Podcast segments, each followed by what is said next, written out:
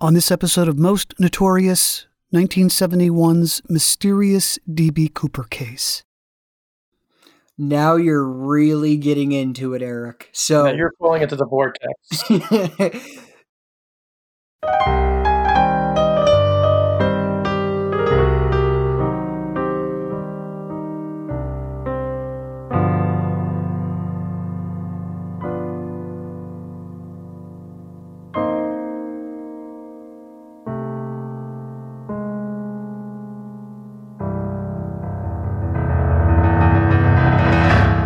Welcome, everyone, to another episode of the Most Notorious podcast. I'm Eric Rivenes. Appreciate you being here, as always. So, a little forward to this week's show, all about D.B. Cooper.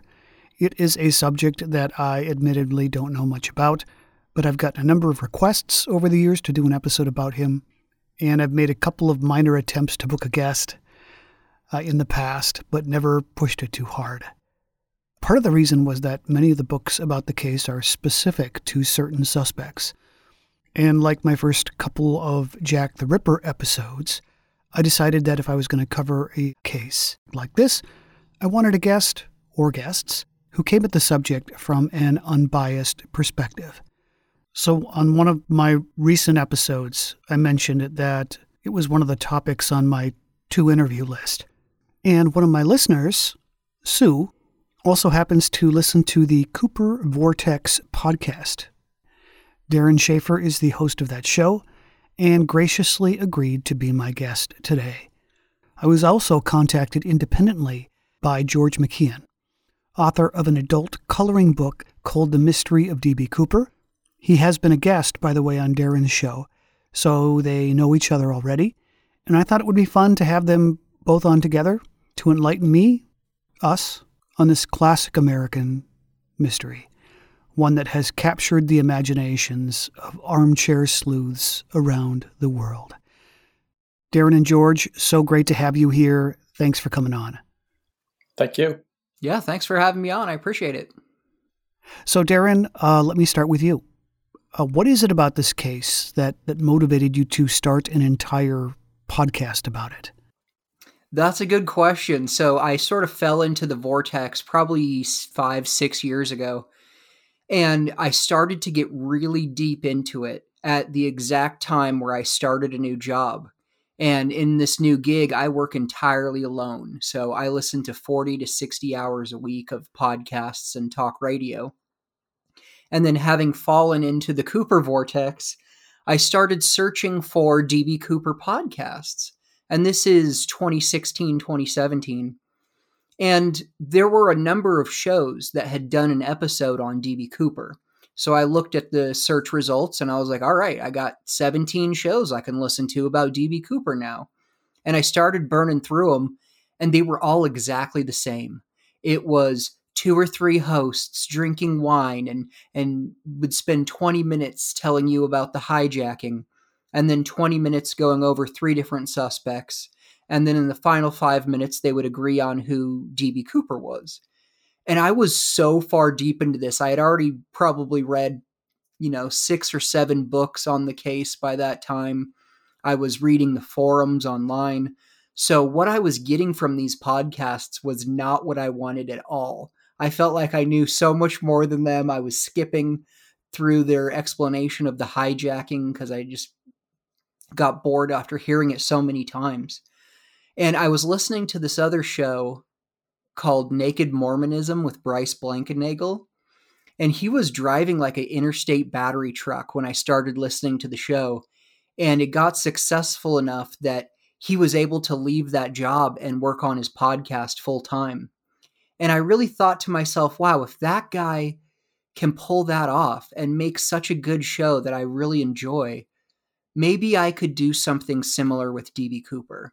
I didn't have any aspiration that it would be uh, I'd be quitting my job in six months or anything like that. But uh, I actually sent him an email, Bryce Blankenagel, and he got back to me and told me about starting his show and gave me some advice back then that I didn't even realize I would need or want.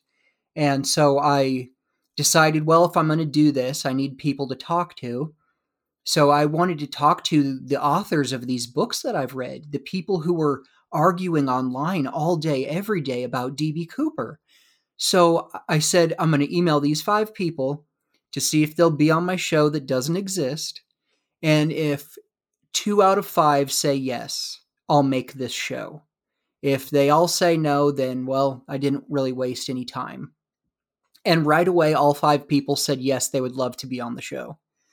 So then I was like, well, I got to do this now. So I bought uh, a Zoom little four track and packed up my car and drove to Washington, did those first five interviews. And I thought it would be a fun thing to do for a few months, but here I am years later, still doing it. Ah, amazing. It's great that you've stuck with it and found your groove. So, George, how did you come to put your book together and decide to present it in such a unique way? Well, uh, I come from, uh, I have a long background in book publishing. And probably about a year and a half ago, I decided to dip my toe into the world of self publishing. Um, and so, one of the things I, I wanted to go into something in the true crime area. And of course, like many people, I've always been fascinated by the D.B. Cooper case ever since I was a, a, kid. I remember first learning about it probably back in the 70s with um, maybe some of your listeners remember the old uh, In Search of show uh, hosted by Leonard Nimoy. That's how far back we're talking. And so, um, I, you know, I did some research, and of course, I found out there there are a lot of books out there on the subject. Um, a lot of great books by authors like Bruce Smith and, of course, Geoffrey Gray. And so I thought maybe I'll come from this from a different perspective uh, because I am a you know a visual person. So I thought um, a adult coloring book might be an interesting way of presenting this case to to an audience that maybe knew something about it but weren't really ready to make the commitment into a full you know into a, a, a 300 page book and also to present it in a more accessible way to a larger audience. Um, you know, there's been an explosion of popularity in these adult coloring books in the last few years, especially during the time of COVID.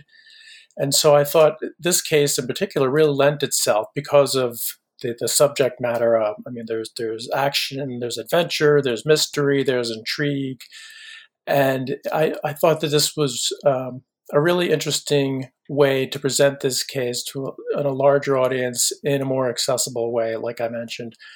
And uh, it's been a lot of fun. And um, one of the interesting things is that the more, and I think Darren will probably agree with this, the more you know about this case, you realize how little you really do know about this case and how much more you want to learn about this case because there's so much out there and there's so many unknowns and so many unanswered questions that it's just it's endlessly fascinating. Oh i agree with that 100% i couldn't have said it better myself. I feel like i know less about the db cooper case now than i did seven years ago. And i've spent an inordinate amount of time on this. Yeah i can only imagine i mean it's got to be fascinating and frustrating I totally get why you call your show the Cooper Vortex. It, it pretty much sums it up. Yeah, uh, I was originally going to call it the DB Cooper podcast because I'm that creative. But when I started talking to people, they kept saying, you know, I got pulled in by the Cooper Vortex and I can't escape. And the Cooper Vortex. And I just thought, boy, that's a really cool name. I got to name my show after that. Uh, credit to Mark Meltzer, who uh, coined the term the Cooper Vortex. But I emailed, uh, or emailed, I interviewed Tom Kaye early on in the show, and he told me, "Oh yeah, you know, when I got into this, I thought it'd be something fun to do for six months, but here I am, a decade later, still involved." And I sort of laughed at him, but now I'm in that same position. So sorry, Tom. So interestingly, we we just recently passed the 50th anniversary of this famous hijacking. November 24th, 1971. Would you mind walking us through that day, how the events unfolded? Uh, Darren, maybe you wouldn't mind starting with that question. Yeah, if you don't mind, George, I've uh, absolutely go go for it. so, uh, the day before Thanksgiving, November twenty fourth, nineteen seventy one, a guy in a business suit and raincoat with a black attache case walks into the Portland International Airport. He buys a one way ticket to Seattle. He pays with cash. The total price is $20. The only ID you needed to give at that point in time was the gate agent asked the gentleman his name. He said his name was Cooper, Dan Cooper. So the gate agent then writes that on the ticket. Cooper is one of the last to board the plane. He sits in the final row of the aircraft. It's a Boeing 727 that has aft stairs. And shortly after takeoff, he hands a stewardess a note. She hilariously assumes that it's just another old businessman trying to hit on her, so she stuffs it in her purse. He realizes this, so he has to get her, attention again. Uh, excuse me, miss, you might want to have a look at that note. I have a bomb. So she sits down next to him. He shows her his briefcase bomb, which it was several red sticks, some wires, and a battery. Exactly what you would picture like a cartoon briefcase bomb looking like. So he wants $200,000 and two sets of parachutes, two front chutes, which would be reserves, and then two back chutes, which are your mains, uh, ready for him on the ground before they land in Seattle the FBI um, and Northwest Orient Airlines they round up his ransom and his parachutes. The plane lands in Seattle. He gets his money and parachutes. He lets the passengers off. Interestingly, the passengers did not know they were being hijacked. He was able to communicate all of his instruction between the stewardesses and the flight crew. Uh, the pilots and the dudes in the cockpit, they never got a look at him. Uh, they also never spoke to him. Oh, no, that's not true. They Cooper talked to him on the interphone at one point, but getting into the weeds a little bit there. Um, so after Cooper has his stuff, he has some new demands. He wants to be flown to Mexico City, but more importantly than where to go, he actually tells the pilots how to fly the plane.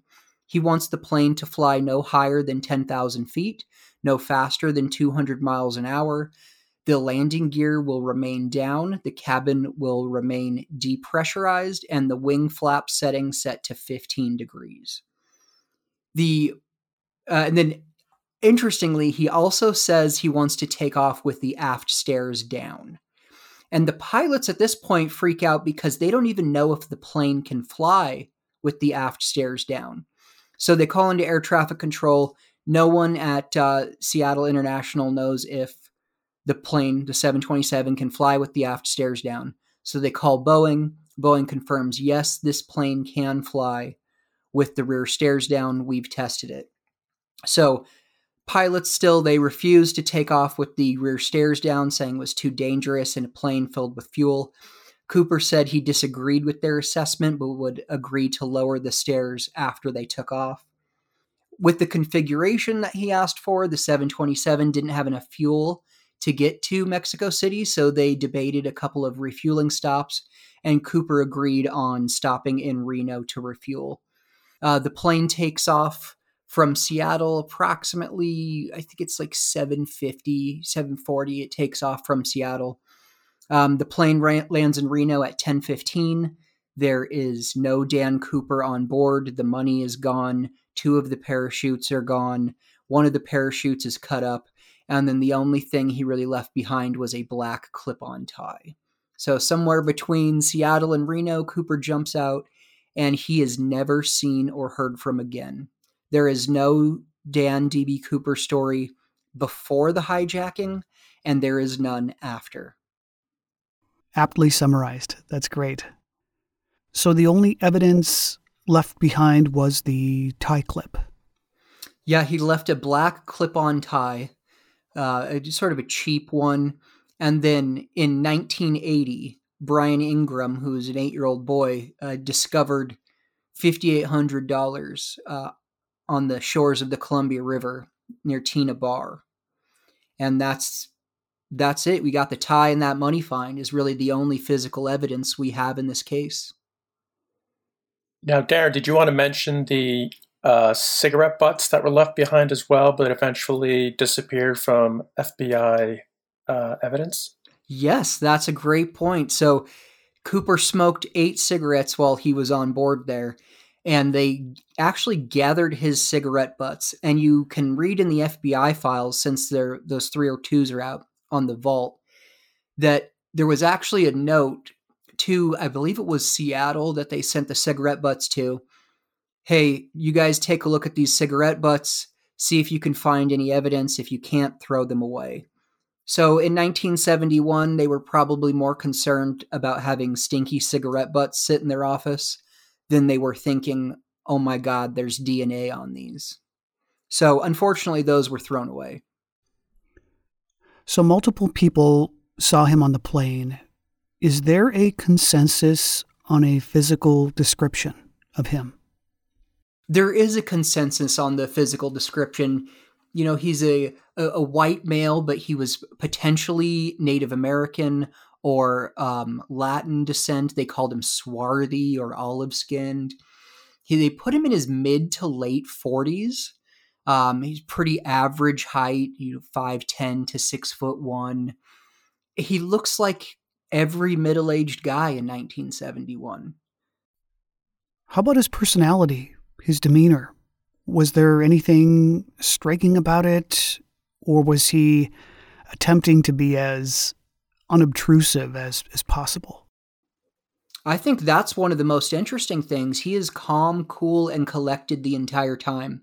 And the stewardess who sat next to him for the majority of the hijacking, she was calm as well as she lit his cigarettes for him. And then immediately after the hijacking, she comments that he was he was polite and never unkind. And she said that at one point in Seattle, when they were waiting to take off, he got impatient, but was never rude to her. He also ordered uh, meals for the flight crew because he's like, Well, I'm keeping you guys for longer than you would have normally been working. As part of my demands, I demand meals for the flight crew. I've always thought it's interesting that, um, you know, in Hollywood, there's always the. Uh, there's always the stereotype of the hijacker who you know, jumps to the front of the plane and, and waves some sort of weapon around, screaming and usually saying they want to be taken to Cuba or something like that. Very loud and, and aggressive and panicky. And of course, uh, D.B. Cooper famously was the opposite of that.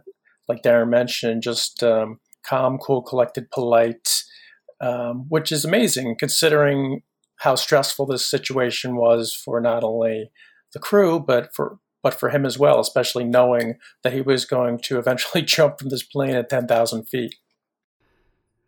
That, I'd, I'd imagine, is, is part of the mystique of the story. He just sort of appeared out of nowhere, made incredible demands, and then a spectacular exit. And then he's never heard from again. It, it's not a typical hijacking story. Oh, certainly. And he didn't physically hurt anyone. So if you're doing an entire podcast about the Zodiac killer, um, a lot of bad stuff happened to a lot of people in that case. But with Cooper, the only real victims were the airline and the insurance company that ended up paying that ransom. I think the mo- the most stressful part for the flight crew, and this is just my opinion, is the attention they've received for this over the last 50 years more than the five hours that they were involved with Dan Cooper. You know, that's true. I just uh, recently, doing, doing some additional research, I came across a uh, January 12th, 2021 Rolling Stone article where uh, they interviewed Tina Mucklow. And of course, anyone who's knows anything about this case knows that she's had a very low profile since this case happened. She really has not wanted to engage um, in many interviews and so forth. And she said in the article that she did not suffer PTSD from this event. That, yes, of course, it was you know an upsetting situation, but eventually she was young and resilient and got over it. And uh, she said more distressing to her have been people over the years tracking her down and, and attempting to interview her for for different reasons. So I, I want to ask you about the bomb he claimed to be carrying. Do you think it was fake or real? You want to take this one first, George? Yeah, well, in my opinion, I don't think it was real. Um, number one, because as Darren mentioned, um, they described it as uh, four or four, so eight sticks of what looked to be dynamite, but they were sort of right or bright red.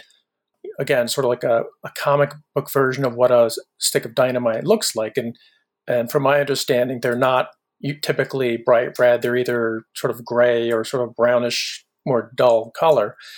Um, and secondly, I just there really was no reason for the bomb to be real because I mean, really, who who is going to challenge someone who says they have a bomb? And I mean, what are they going to say? You know, prove it. I mean, it, it doesn't. It didn't need to be real, and so, in my opinion, I don't think it was. Yeah, I agree with that. The only I, I always say I'm 95% sure the bomb was fake. The only way I could see it being real is if Cooper was suicidal. Then if somebody challenges him or questions him and this isn't going the way he wants it to, he's trapped in an aluminum tube. So there's no escape. So I think if he is suicidal, then there's a chance the bomb was real. But, you know, like George said, no one is going to say prove it. When you're staring at uh, something someone says is a bomb, you're not going to say, all right, blow it up then. Let's see. Yeah, I, I think so. And I, I think also the fact that he, because, you know, because he, after the um, hijacking, he jumped from this plane, uh, putting himself at more risks, you know, more risk to himself than anyone else, including the crew. I think people respond to that as well, and that he took this big gamble, a big risk, um, his own, you know, putting his own personal safety at risk, and I some believe got away with it.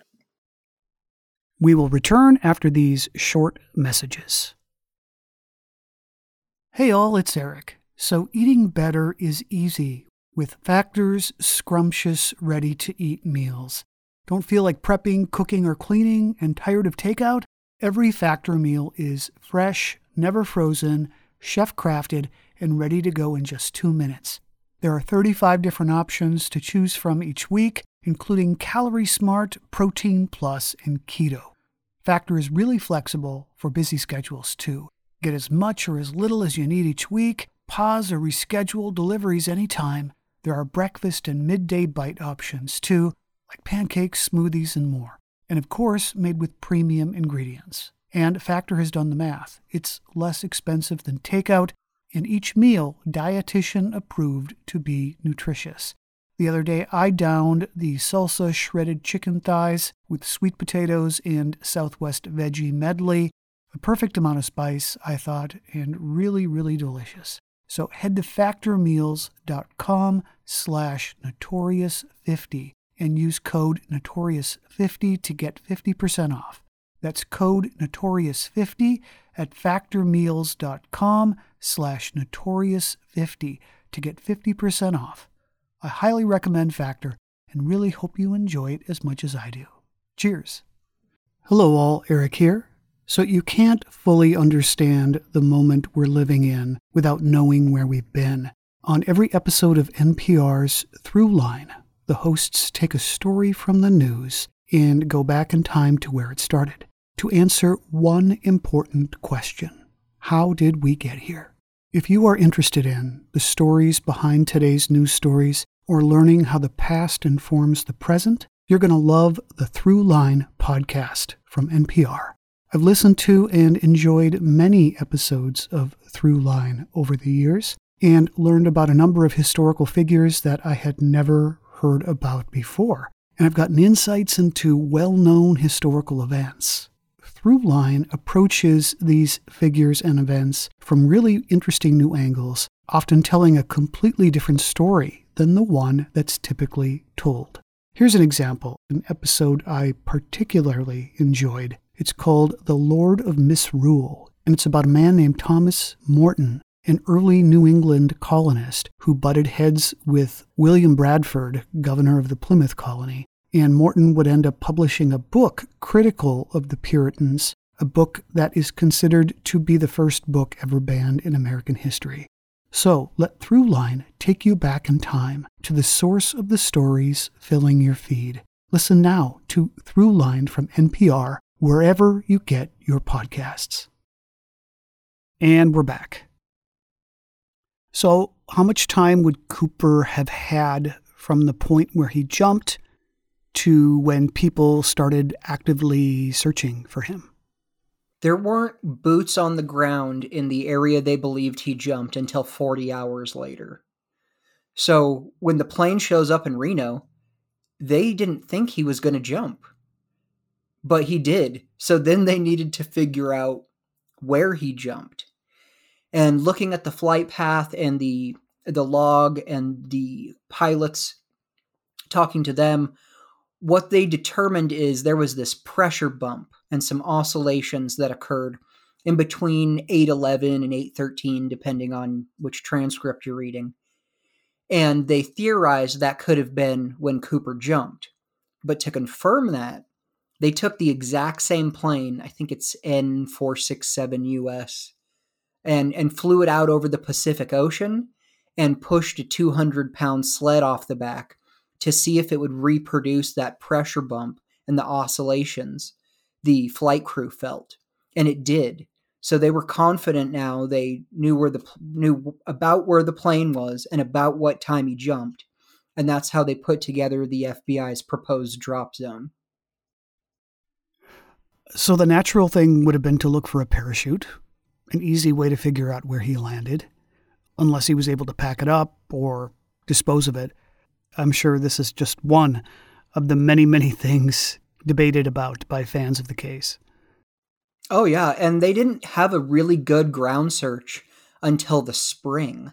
So, like six months later, because the area he jumped in, it, a lot of it is really densely wooded, but then you're also going to get some snow in December and January. So, to push through brush and the snow is just too difficult. So, it was March before they had National Guard. I think there was a a group from the army there. There was a bunch of volunteers, Boy Scouts, and police officers that just started stomping through the woods for about two weeks. And they did find a body, but it was of, I believe it was like a, a teenage Native American gal who had gone missing years and years prior. So, what's the common theory about what happened to him? Many people obviously believe that he survived the fall statistically speaking, what was the likelihood of him making it to the ground alive? Very likely, in my opinion. Uh, the book I always recommend if you think he died in the jump, pick up Marty Andrade's Finding D.B. Cooper Chasing the Last Lead. He doesn't focus on a suspect in that book. Primarily, what he does is prove that the jump is totally survivable. I've spoken to many parachutists, which tend to be cocky people, anyways, but they all believe that they could totally pull that jump off. All the military people I've talked to believe they could totally pull that jump off. So uh, you also had the Cop- Cooper copycats. Uh, all of them survived their jump. So I say he lived. What do you think, George? I, I agree with you. Um, I think that if you're if you're going to take something like this on, you're you have to be pretty certain that you're going to survive a jump like this. Um, I mean, I don't know, Darren, if you want to get into the whole question of the type of parachute that apparently used or not. That might be interesting. Yeah, I'm down to talk about that. So, Flyjack, who is a a DB Cooper researcher extraordinaire, he has sort of tracked down this information and I'm a big fan of it. So there is two parachutes left on the plane when it touches down in Reno. One was a reserve and Cooper actually cut that parachute up and used some of the shroud lines. Uh, assume I assume he used them to tie gear to himself for the jump. And then there was the other main that was unused. And what they found in that other main was two packing cards. So when you pack a parachute, you have to have this document in there what the parachute is, its date of manufacture, who packed it, when you packed it, and your parachute packer's license number or something to that effect. And so the parachute remaining on the plane has two packing cards in it. Why does it have two? Uh, Flyjack's theorizing, and I pretty much agree with this. Cooper likely took the packing card out of one parachute, looked at it, and then either intentionally or on accident slipped it into the other parachute that he didn't use. So that tells us pretty much exactly what he jumped with, which is uh, a navy backpack with a 24 foot conical parachute in it. I think it was 24. Sorry if I messed that up. Maybe it was 26. So, assuming he landed somewhere in rural Washington state, what path do you think he would have likely taken to safety? I'll take this one since I uh, I lived there a lot longer than George did. That area, if you go from the top of the FBI's proposed drop zone all the way to the Columbia River, even a little farther south, but anywhere in there, if you dropped me on the ground, it's not very far to a road, to railroad tracks, to a river. So you don't have to walk very far. It's not this super remote area. There's logging that goes on there, there's residential homes, there's businesses.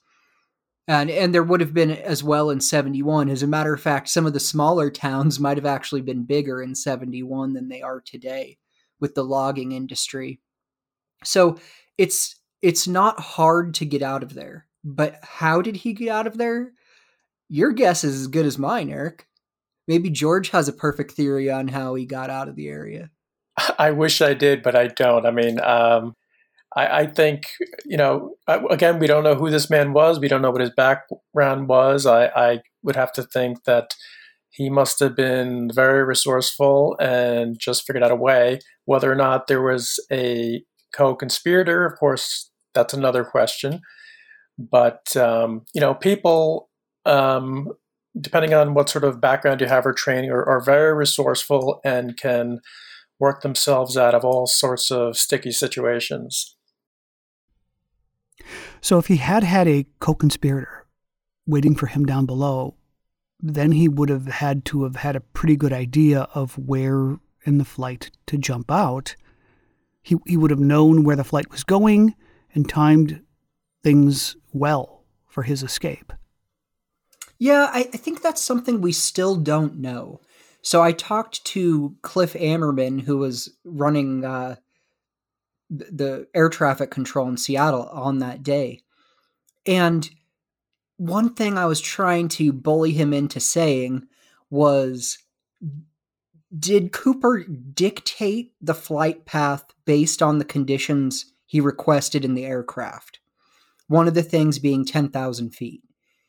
You have the Cascade Mountain Range right there and there aren't a lot of peaks over 10,000 feet there, but if you're in a 727, you don't exactly want to fly 37 feet over the top of a mountain.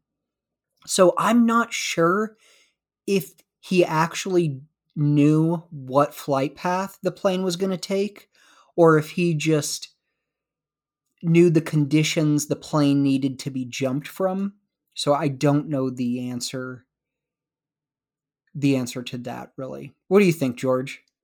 Well, I think you're right, and I also think that um, um, um, correct me if I'm wrong, but you know, he he didn't. Eh, in in so many ways, he he planned this very carefully, but then in other ways, um, especially exactly when and where he was going to jump, it seemed to be he seemed to just do this by chance, sort of uh, letting the circumstances dictate um, exactly when this happened. And I understand he had some trouble with the aft stairs and eventually had to have the flight attendant, Tina Mucklow, help him uh, lower the aft stairs, which would allow him to jump from the air, you know, the aircraft. And, you know, when you're talking about a, a plane moving at speed, we're talking, you know, it could be what, a few hundred miles difference uh, between where he meant to jump and where he eventually did jump. So I think, yeah, I think you're right. I, I don't think he knew exactly where he was jumping when he exited the plane or where he would land. So, would you talk more about the, the ransom money? As you said, some of it was recovered. What about the rest? What, what did investigators believe happened to it? None of the other money has been found. So, Seafirst Bank in Seattle had $250,000 set aside in case there was some sort of ransom situation or a robbery. I'm not exactly sure the logic behind it, but they had this $250,000 set aside where they already had all the bills documented on microfilm.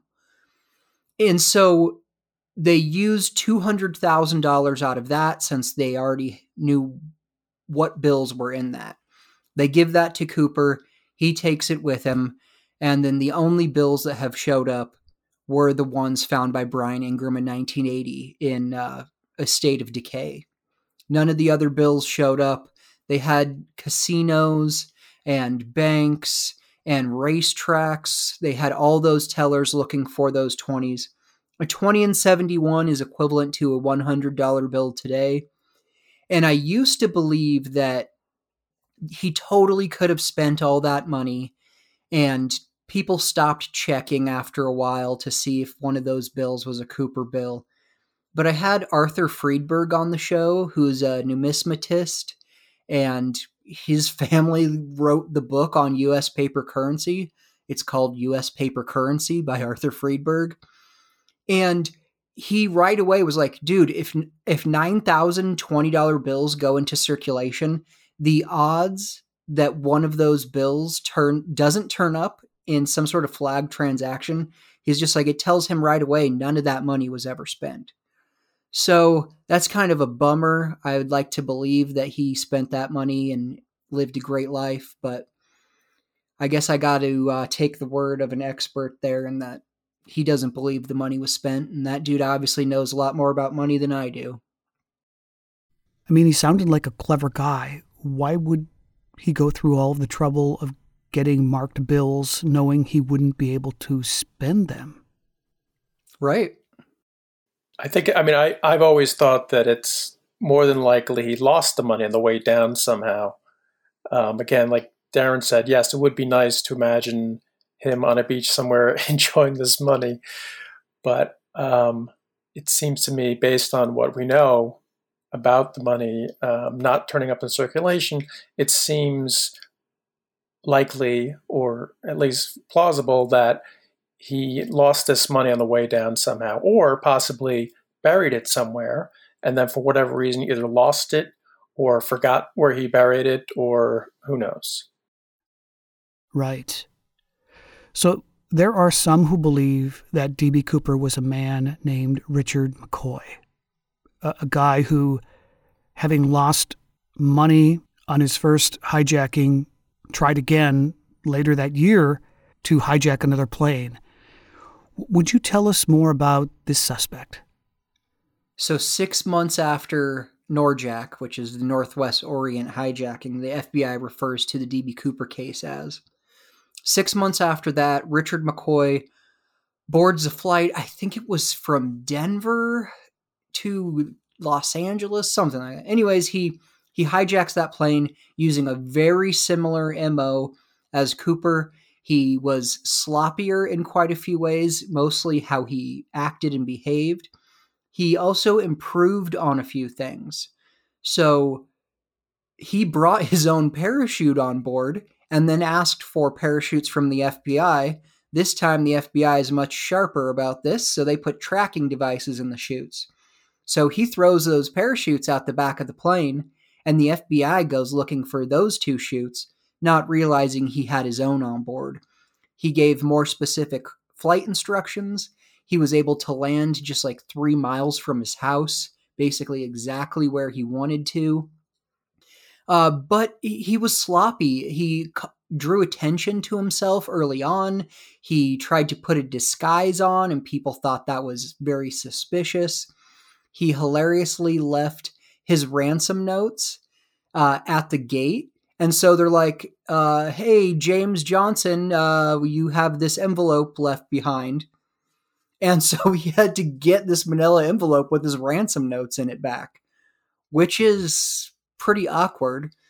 But then my favorite part about the McCoy skyjacking is He gets home from the skyjacking and immediately his telephone rings. It's the National Guard. They need helicopter pilots to go look for this skyjacker. So immediately after, he gets in a, a I think it was a Huey or something like that, and is flying around looking for himself. And I can only imagine the grin he would have had on his face, flying around looking for himself. yeah, I mean Richard McCoy. I don't. I'm ultimately. I don't think he was D.B. Cooper, but in many ways, he's my favorite suspect uh, because on paper, you know, he does tick a lot of boxes. Um, you know, first of all, he was a Green Beret. Um, as Darren mentioned, he was a pilot. He uh, was a Purple Heart recipient. So there's that. He had the he had the, you know he had the tools to make this happen. Um, it, he looked he looked a lot like the first sketch. Um, however, there are other reasons why I don't think he probably was. One of them being D.B. Cooper was described as about 45, uh, olive skin, uh, dark hair, dark eyes. Richard McCoy was about 29 years old at the time. Um, he had very light blue eyes. Uh, he certainly did not have olive skin. And he also had very prominent ears. I don't know if you've anyone, if you could look him up on the internet, you'll see that while he does generally have fit the description of the sketch, he does have very prominent ears, and I would imagine that that's something that uh, witnesses would certainly uh, note when describing, you know, giving the information for the initial police sketch. So, um, like I said, I, I, don't think he was D.B. Cooper, but on paper, he certainly um, checks a lot of the boxes. Oh yeah, I agree with everything you just said, George. Uh, one theory I entertain that's just complete wild speculation on my part is I would be very interested to know if there was a direct tie between DB Cooper and McCoy. Because McCoy's skyjacking is so similar, and maybe the few details that DB Cooper messed up on, he was like, look, you got to fix this and this on your skyjacking. But McCoy wasn't able to remain calm, cool, and polite like like Cooper was. Right. So maybe they knew each other, but I have I have not, nothing to uh, support that claim other than boy, wouldn't that be cool? I think a lot of people do believe that uh, D.B. Cooper had some sort of most likely military background. And I think you're you're probably right in that. Uh, obviously, McCoy did, and I'm sure he had a large circle of friends. So it's it's certainly not unlikely that one of his, let's just say, acquaintances that uh, over the years could definitely have been uh, DB, DB Cooper. How was McCoy finally caught? One of McCoy's National Guard buddies turned him in, said he looked like the sketch and seemed like he would be the kind of guy to do it. And so when the FBI showed up at McCoy's house, his uh, $500,000 ransom was in his closet, minus $30 he spent with his wife getting lunch. But then the McCoy story gets even crazier after that. So he like breaks out of custody and then he's put in this jail and then in jail he makes a gun out of dental paste and uses it to steal a garbage truck and rams through the gate and then goes on uh, some weeks long chase with the FBI, ends up in North Carolina and uh, shoots at a FBI helicopter and then runs back to his house where an FBI agent is waiting and then shoots him. And that agent, when he shot McCoy, I think his name's Nick O'Hare, Nick O'Hara, he said, When I shot Richard McCoy, I shot DB Cooper. Wow. So on this show, J. Edgar Hoover's name is often mentioned, usually disparagingly. He was still alive when this happened and director of the FBI. Was this something that was important for him to solve, or did he have his mind on other things? You know, I actually don't know much about J. Edgar Hoover. What about you, George? Well, I no, I mean, I've always thought that if there was any sort of connection, that it would be a CIA connection rather than an FBI connection. um, and that's based on the whole uh, Air America program and how they had their own. You know, Air, I don't know how much how much your audience is familiar with Air America, but um, it was a passenger and cargo airline owned and operated by the CIA, um, mainly tasked with supplying uh, you know covert missions during the Vietnam War, and the 727 was one of the aircrafts you know in their you know in their fleet, um, and of course they the reason they used that is because of the um, aft stairs, which which they were able to use to you know push things out the back, either troops or supplies or, or so forth. So I mean I don't know how much stock I hold in that, but that's so I always thought if there was any sort of government connection, it would it would probably be, be the CIA rather than the FBI. Yeah, I'd agree with that. I don't see any like direct involvement from the CIA, but what I definitely think is possible is you had some dude overseas working for the CIA who was like, "Hey, I have an idea." I don't really think it was sanctioned by the CIA or anything like that although there are some people that float E. Howard Hunt as a suspect in the DB Cooper case. So that would be interesting. Right. I don't. I don't believe that there was a, a you know an actual conspiracy, but I, I mean, there it is possible that whoever DB Cooper was, it's possible that he was he was associated in some way with Air America. I don't. I mean, just because of the 727 connection. Um, of course, we'll never know. Yeah, I somehow Cooper knew more about the plane than the pilots of that plane knew. It's a weird position. How and also he knew the plane could fly with the stairs down. He knew the plane could take off with the stairs down, but weirdly he didn't know how to lower the stairs. Which that's an odd combination of information. Right.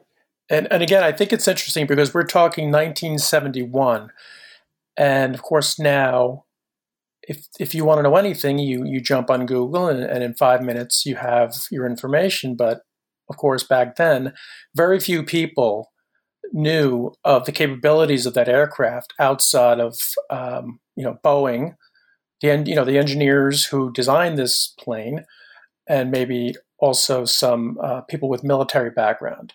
So, you know, a select few people knew of the capabilities of this particular aircraft. So, it, it's it's very interesting that um, whoever DB, DB Cooper was probably fell within those two communities, either someone from Boeing or someone with a military background. Back again after a quick break. And once again, we have returned. So, a few years ago, a woman named Marla Cooper came forward with a surprising story about a suspect that got a lot of national attention. Can you tell us more about who she believes D.B. Cooper really is? Yeah, I just hung out with Marla. So, Marla comes forward uh, to the FBI in like 2009, 2010 ish and then sort of her story becomes public late 2010 early 2011 just in time for the 40th anniversary.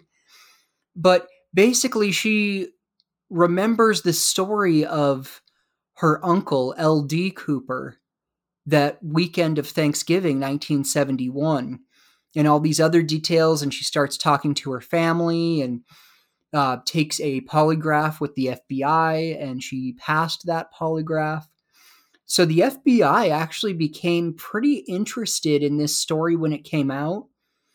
Um, and then it just sort of fizzled away like some of the other suspects that come out in this case do. Uh, an interesting thing about the DB Cooper case is that there are hundreds of confessions. And I'm not exaggerating that in any way. There are hundreds of people who have confessed to this crime. And if you Google cases with multiple confessions, the only thing that really comes up is you have like a false or coerced confession, and then later the real perpetrator confesses. But I can't think of another case where multiple people, dozens, hundreds of people have confessed to a crime. And you do have these suspects that come out usually on their deathbed hey, I'm Dan Cooper. And if your loved one says that to you, Eric, if your grandpa said that to you on his deathbed, I'm sure you love the guy and trust him. So, on his deathbed, is he going to say something to you that's a lie? So you believe him, and then you have to prove his story correct. And that's happened to a lot of people I know. Oh, yeah. Uh, deathbed confessions come up occasionally on this show. And I mean, you have to take them with a grain of salt, uh, of course, because they're often made with few people around and without time for follow up questions by police. Uh, so, G- George, do you have anything to add regarding Marla Cooper's story? Um, no, I don't have anything to add specifically on her story, but regarding these, you know, confessions, I think it speaks more to the idea that people, in a strange way, admire what D.B. Cooper did.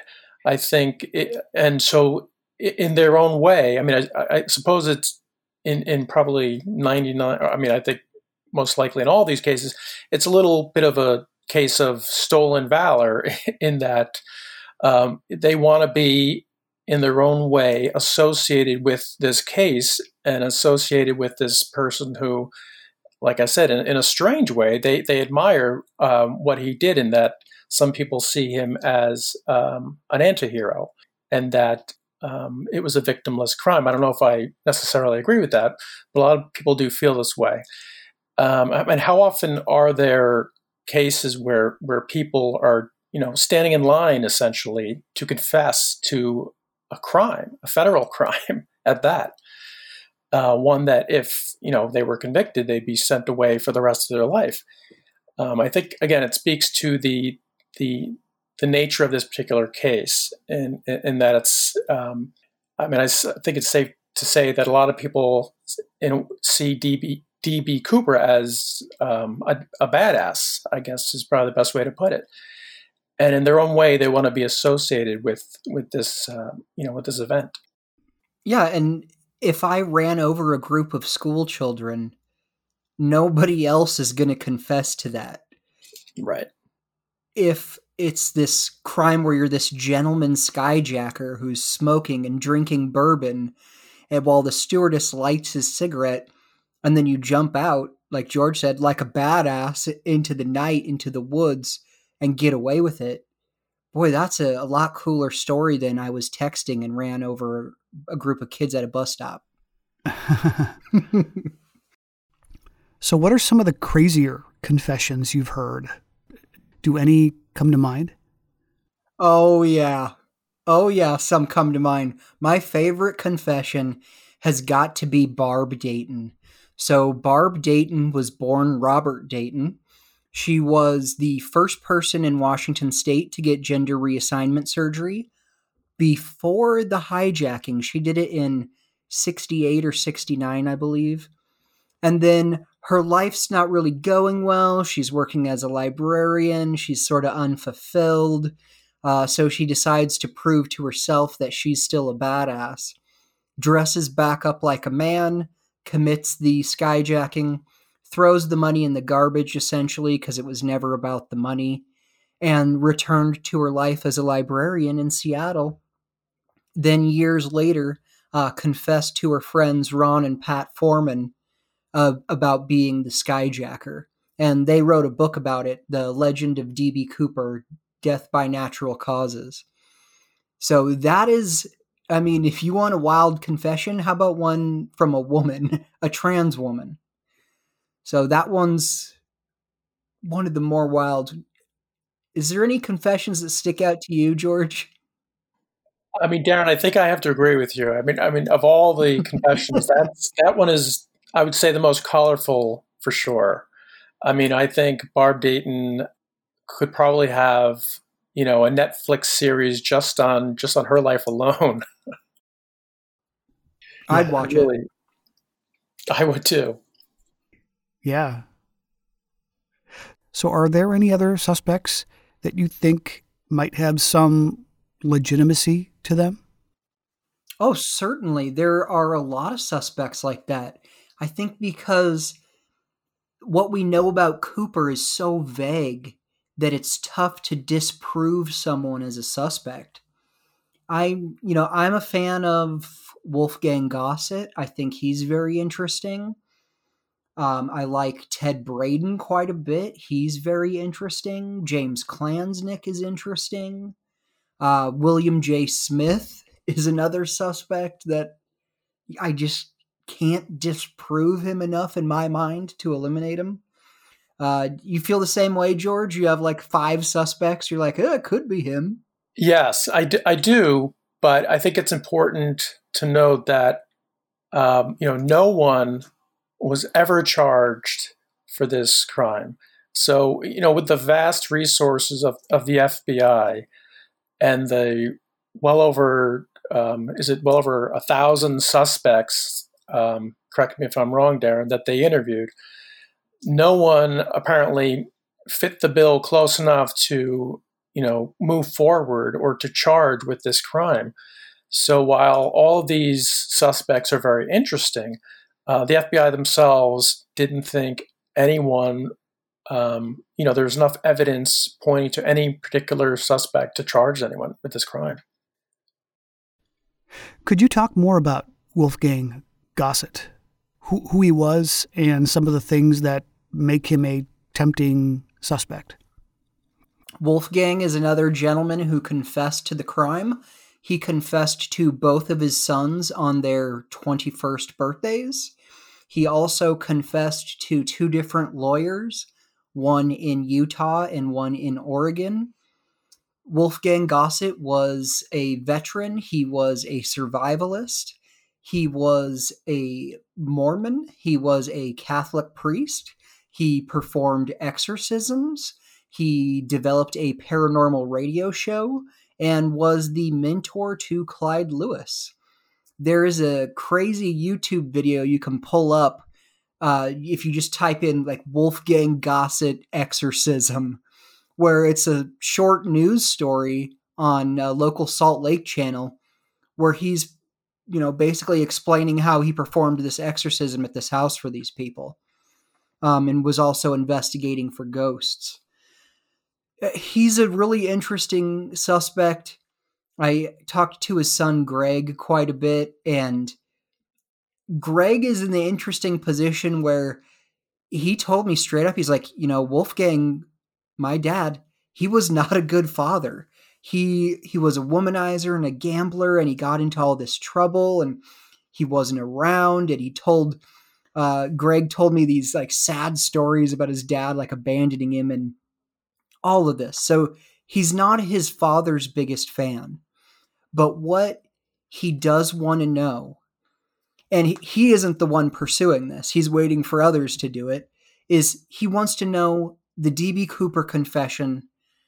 Was that true? Was it just another lie his father told? He would just like to know the answer, yes or no, and then he can move on with that part of his life. He he sounds like one of those characters that that likes to embellish things a lot. Someone with a big imagination and bragging about being DB Cooper could be another notch in his belt of fantastic tale telling. I agree 100%. And one of the things I think is interesting about Gossett is he was the guy who would go around bragging about stuff but the only people he ever told about being DB Cooper were those two lawyers and his two sons who he made them swear they wouldn't say anything about it until after he died. Uh, Darren, you've positioned yourself with, with your podcast, I would imagine, as a guy with a finger on the pulse of things. You must get feedback from your audience about this all the time. Who, who's the fan favorite for a suspect?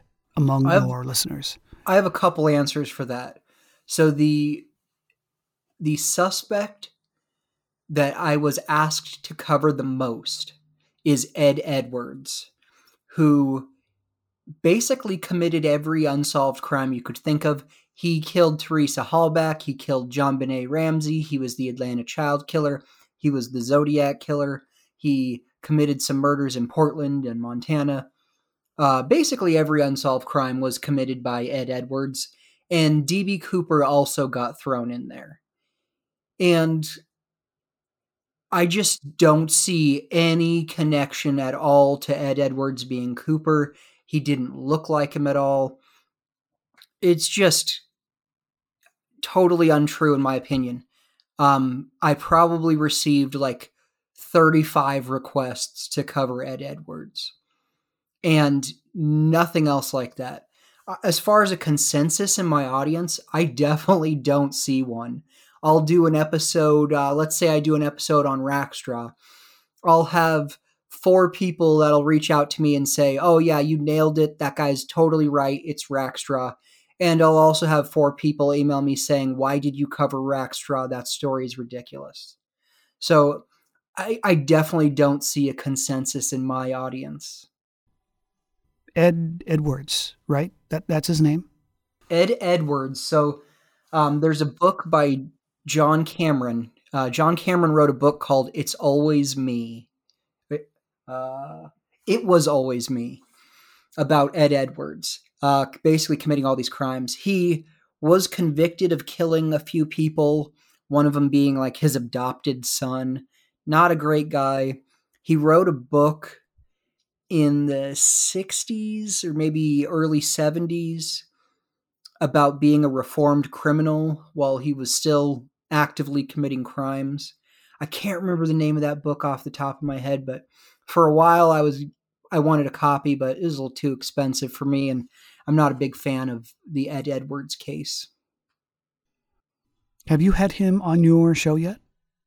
I had uh, Ed Edwards is I think he died in prison.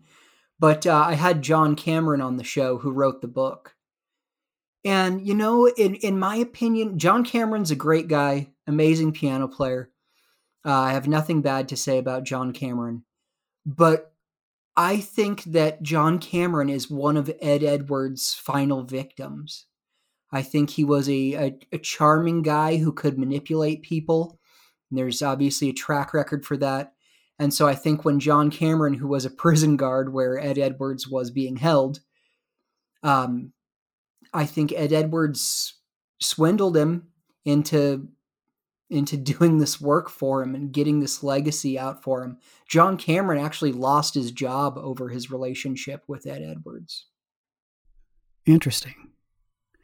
So I'd like to ask you both about DNA evidence. Is there any if so, has it been tested? Have investigators come to any conclusions uh, regarding DNA or the lack of DNA in this case? Is there any DNA, George? Well, I mean, I know that there. Um, well, unfortunately, as we mentioned earlier, the you know the cigarette butts are no longer around. But I would have, I would think that they would have been uh, the best possible candidates for DNA extraction. Of course, they're no longer around. But I think uh, Darren can certainly speak uh, better to the DNA found on the clip on tie. So there, the FBI stated for a while, and especially in like 2011, that they had a partial DNA profile that they could use to rule people out, but not necessarily prove exactly who it was. Um, and I believe they said they tested LD Cooper against it, Duane Weber, and then I can't remember if there was a third one. But what is a partial DNA profile? Where did they get that? Um, do they even know that that's Cooper's DNA? I think they weren't sure of those answers either. So that's why they stopped sort of going down that route. And then in 2019, that uh, Final Hunt for DB Cooper documentary had uh, Eric Ulis and Tom Kaye in it.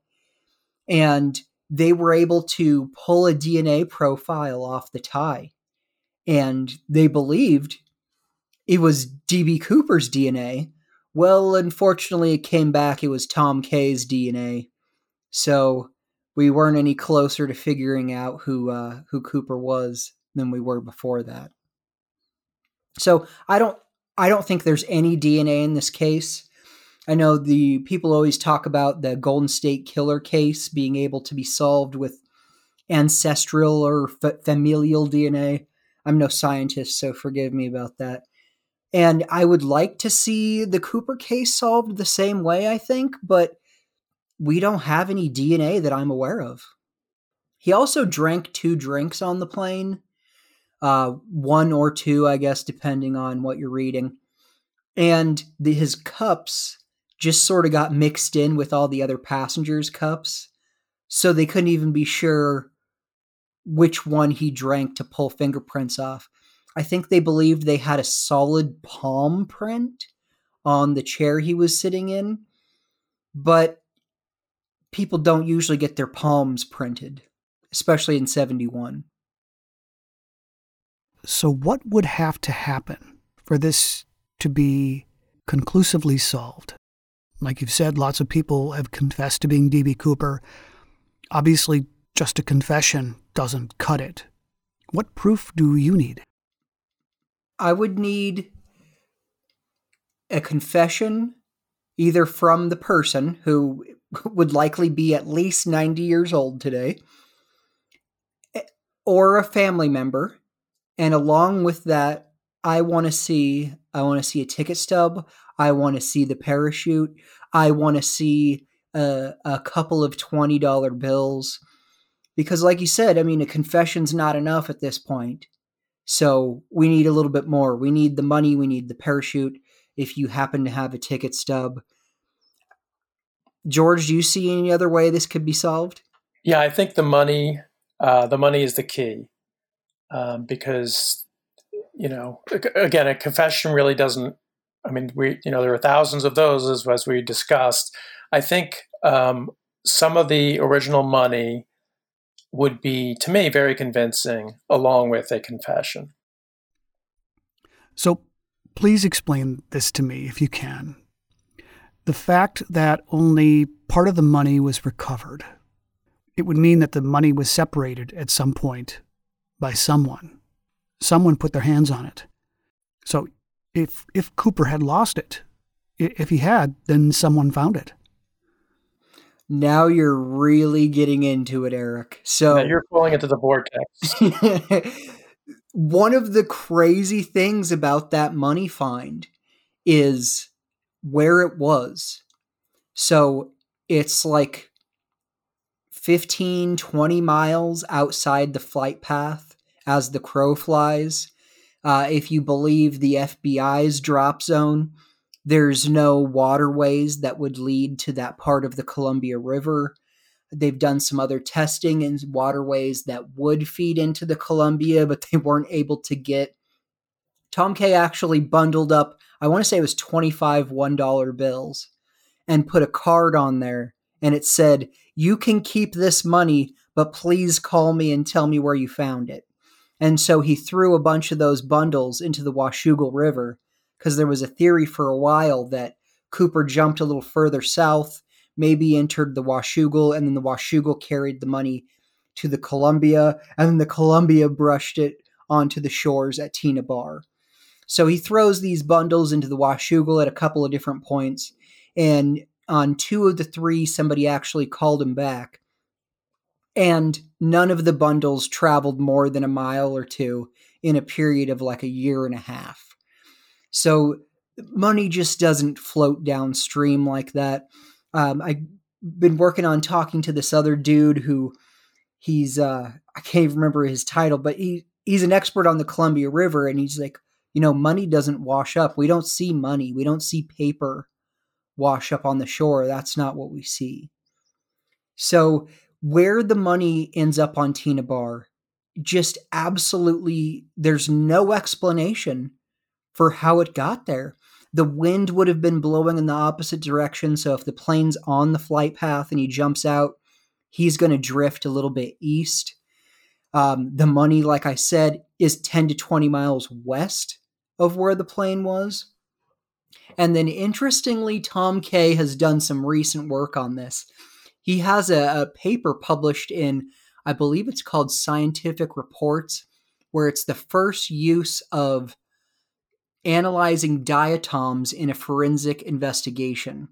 So I'm no scientist, but basically, a diatom is this microscopic plankton like algae single cell boring thing, and it sort of grows this glass around it. They only live for a few months, then they die. Well, on the money found at Tena Bar, Tom Kaye discovered this species of diatom that only blooms in the spring and summer. There are no winter diatoms on the money. So that tells us Cooper jumps in November, but the money gets wet in the spring or summer and then is dry the rest of the time. So does that mean the money was put there eight months before Brian Ingram found it? Or was it put there, get, got wet in the Columbia in the spring and summer somehow, ended up on Tena Bar there, and then didn't get wet again? It's another thing we found in this case where instead of giving us some answers, it just adds a ton more questions. Now, Darren, do you want to also speak to the idea of the money originally being uh, given to Cooper in what are called packets, and the and then the way uh, the money was found by Brian Ingram? Yes, I would like to talk about that. And I've spoken to a couple of bankers, and this is another thing Flyjack really pointed out to me where when he first started talking about it, I was like, who gives a shit, bro? I don't care about the lingo that much. But after talking to some bankers, there is differences. So the the money would have arrived likely in bank bands, which would be packets of 100 bills. Those packets of 100 bills would then usually be bundled. And according to the people I've talked to with $20 bills, it's either three packets or five packets in a bundle. And then you would put rubber bands around the bills that way. So the way the money is found on Tena Bar, Brian Ingram said that the rubber bands were still on tact, holding this bundle of packets together. And when they picked him up, the rubber bands fell apart. Uh, I haven't seen anything specifically if they were bank bands still on there, but if the money got wet and was on the beach in the sand, the paper bank band is definitely not as durable as the fancy fiber, cotton, whatever money is made out of. So it's it's possible that the the paper bands just sort of disintegrated. So yeah, he finds he finds the money just like that, which is even more kind of hard to explain because you had sort of this dredge theory. Cooper landed in the Columbia, maybe, and then a dredge went by and scooped up all the sand, and then the money went through the dredge and was spit out on Tena Bar. Uh, the idea that it could stay together like that going through the dredge, I just don't buy it. Plus the the diatom information we have, and then you have this Palmer report from years and years earlier about sort of what soils and deposits and dredge spoils are on the on the ground there. It's another thing like I said, it it only adds questions, it doesn't provide any answers. oh, okay. So we've finally dipped our collective toe into the actual vortex here. And I'm going to pull it back out now. And anyone who wants to head back in, they can do so through your podcast, which is available pretty much wherever podcasts are found. Yep. Wherever you get your podcast, the Cooper Vortex, check it out. Uh, we were on Facebook, Twitter, Instagram. My show is badass and it's totally free. Check it out. Especially the episode I did with George. It's phenomenal, right, George? well, thank you, Darren. I don't know about that, but I appreciate it. And George, your book again, it is called The Mystery of D.B. Cooper. Yep, it's available on Amazon. It's available at Barnes and Noble and uh, independent bookstores as well. Well, thanks so much uh, to both of you for coming on. It's been fun. Thank you. Yeah, my pleasure.